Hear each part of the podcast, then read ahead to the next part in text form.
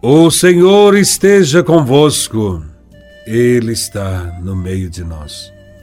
Proclamação do Evangelho de Nosso Senhor Jesus Cristo, segundo São João, capítulo 15, versículos de 12 a 17.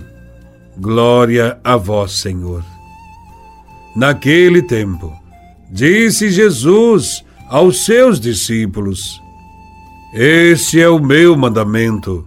Amai-vos uns aos outros, assim como eu vos amei.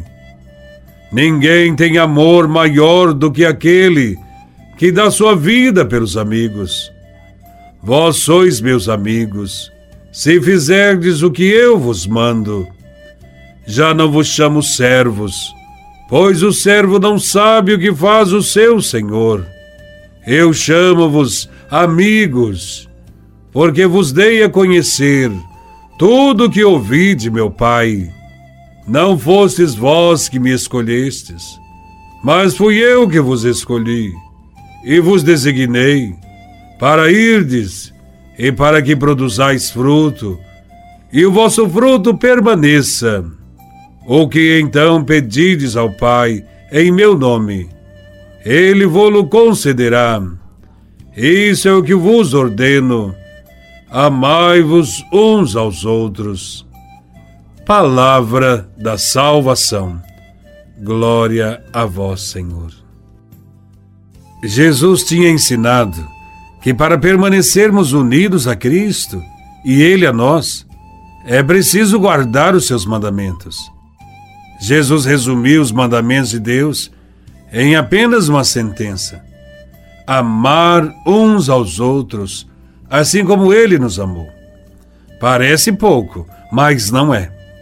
Ele não fala de qualquer amor.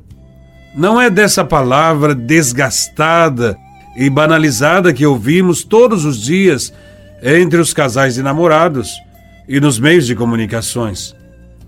A palavra amor é muito mais que isso. Ninguém tem amor maior do que aquele que dá vida pelos outros. Foi assim que Jesus nos amou, dando a vida por nós. Cumprindo o mandamento do amor, todos os demais mandamentos estarão sendo cumpridos. Porque, como o próprio Jesus disse no Evangelho de hoje, ninguém tem amor maior do que aquele que dá vida pelos amigos. Esse é o critério para ser amigo de Cristo.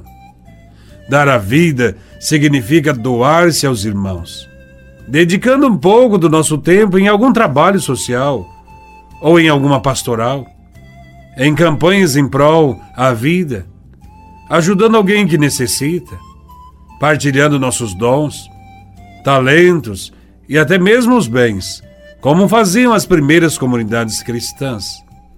Todas essas atitudes e muitas outras, quando feitas com amor, sem esperar nada em troca, sem querer recompensas, são formas de dar a vida. São muitas as pessoas que fazem isso no nosso mundo, sem que a gente saiba. O fundamento da nossa igreja é a doação da vida. Quem ama dessa maneira deixa de ser escravo. Escravo do orgulho, da arrogância, do erro e de tantas outras atitudes que desagradam a Deus. Nos tornamos com gesto de perdão e reconhecimento das nossas falhas, amigos de Deus. Pois somente os bons e os humildes conseguem chegar até Ele. Foi para isso que Ele nos escolheu e nos enviou como discípulos seus.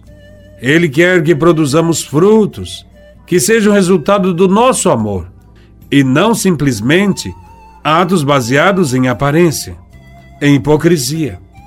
Também existem aquelas pessoas que são capazes de dar a vida por causa do reino. Chamamos a estes de mártires, que dão a vida de forma mais radical. A estes devemos ter o maior respeito. Eles amaram tanto a Cristo que não tiveram medo de dar a própria vida. Quando há uma harmonia entre o discípulo e o mestre, isto é, quando existe amor, tudo que for pedido a Ele será concedido. Jesus afirma isso no Evangelho de hoje. Portanto, sejamos pessoas e comunidades movidas pelo amor a Deus e ao próximo, e que nossas ações promovam a vida sempre. Que o amor seja a medida dos nossos atos. Quem age movido pelo amor nunca erra. Tenhamos sempre amor a Deus e ao próximo. Louvado seja nosso Senhor Jesus Cristo, para sempre seja louvado.